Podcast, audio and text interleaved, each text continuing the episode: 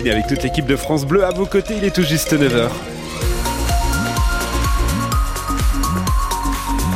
Dimitri Imbert euh, nous rejoint pour euh, le journal et la météo. Bonjour mon cher Dimitri. Bonjour à tous. Du côté de la, la route ce matin, on a quelques soucis. Si vous êtes du côté de Saint-Gorgomin avec un accident qui est toujours en cours, euh, je rappelle ce qui s'est passé sur les deux sens de circulation entre Pontarlier, La Main et La Vrine. Au niveau du, du, carrefour, on a un accident qui implique deux voitures en ce moment.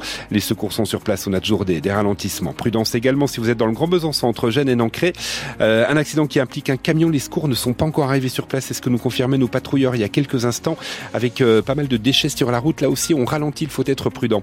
On s'habille comment aujourd'hui, Dimitri? Disons qu'il fera très doux aujourd'hui encore. 10 degrés du côté de Pontarlier. On aura 11 à Dole ou Lons et jusqu'à 12 à Besançon et Vesoul. Mais vous le verrez très vite. Ce matin, l'accessoire indispensable aujourd'hui, c'est le parapluie et ce, toute la journée.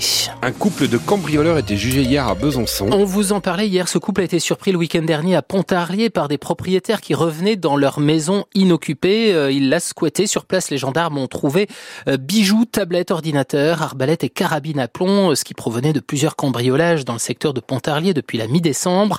La femme, une SDF de 42 ans, écope de 6 mois de prison avec sursis. Elle a reconnu la quasi-totalité des faits, mais son compagnon, un bisontin de 29 ans, lui, n'a pas pu être jugé car il a fait une tentative de suicide dans sa cellule à la maison d'arrêt de Besançon. Il était hier encore en réanimation et son avocat, maître Florent Diaz, ne cache pas son inquiétude. Il a été placé à l'âge de 4 ans, est allé de foyer en foyer et une, une, enfance extrêmement difficile. Il a été incarcéré pendant 8 ans alors même qu'il n'est pas âgé de, de 30 ans. L'idée même euh, d'être incarcéré lui est euh, insupportable. Il a passé 8 ans en détention. Il a été euh, profondément marqué par cette détention qui a notamment été, été marqué par des attouchements qu'il a subis de la part d'un co-détenu. Donc il est aujourd'hui dans, dans, le rejet de l'univers carcéral et on peut parler de, de phobie, phobie carcérale. Donc il a voilà un, un parcours de vie chaotique. Il est sorti en détention donc au, mois de, mai de 2023. Sa sortie n'a pas été préparée et donc il s'est retrouvé livré à lui-même avec euh, la vie d'errance qu'il avait avant la détention. Et aujourd'hui, effectivement, on est sur des vols que je qualifie de, de vol de survie. Il a occupé des appartements qui étaient vacants pour tout simplement pouvoir survivre. Et ce bisontin de 29 ans qui a déjà passé 8 ans en détention sera finalement jugé le 13 mars. Une disparition inquiétante du côté de Vesoul. Jean-Luc Poitvin, 69 ans, a été vu pour la dernière fois le 17 février près de la gare de Vesoul. Il a une calvitie, porte des lunettes et se déplace avec une béquille. La police a lancé un appel à témoins. Sa photo et sa description sont à retrouver sur francebleu.fr. Si vous pensez l'avoir vu, vous pouvez appeler la police de Vesoul ou composer directement le 17. Un piéton a été mortellement touché par une voiture hier soir à Morbier dans le Jura. L'accident s'est produit peu avant 19h sur la Nationale 5. Les secours n'ont rien pu faire pour animer cet homme d'une trentaine d'années. Le conducteur de la voiture ne l'aurait pas vu traverser.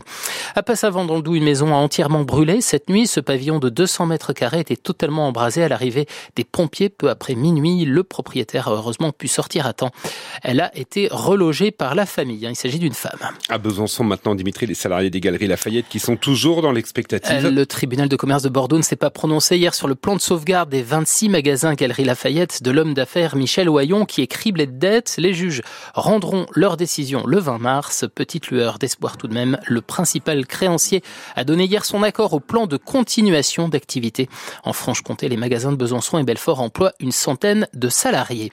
66 excès de vitesse en une matinée, dont un à 90 km heure sur une zone limitée à 50. C'est ce qu'ont relevé les gendarmes de Haute-Saône hier à Ronchamp. Ils avaient été alertés par le maire inquiet par ces excès de vitesse récurrents dans sa commune. Les gendarmes promettent de plus en plus de contrôles dans le secteur. Aurons-nous une pénurie de médicaments l'hiver prochain Amoxicilline, tertion ou pivalone, près de 5000 signalements de rupture ou risque de rupture de stock ont été recensés. L'un dernier chiffre qui explose, plus 31% par rapport à 2021, par rapport à 2022, plus 123% par rapport à 2021. Le gouvernement veut renverser la tendance. Il a dévoilé un grand plan de lutte sur trois ans contre ces pénuries. Quelles en sont les principales mesures. On voit ça en détail avec vous, Cyril Ardo. Il y a tout d'abord les solutions pour pallier les pénuries et éviter de les aggraver. D'ici 2025, le médecin verra sur son ordinateur, au moment de la prescription, si un médicament est en tension ou non, pour lui permettre de proposer une alternative. Les pharmaciens, eux, pourront s'appuyer sur des tableaux d'équivalence pour délivrer, si besoin, un traitement alternatif. La possibilité de donner le nombre exact de comprimés nécessaires sera aussi renforcée. Et puis, il y a les mesures de fond pour s'attaquer aux origines des pénuries. Le gouvernement veut s'appuyer sur des données précises pour détecter des signes avant-coureurs de rupture de stock et ainsi anticiper, agir très en amont.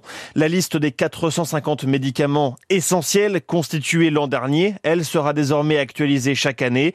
Certains traitements les plus stratégiques feront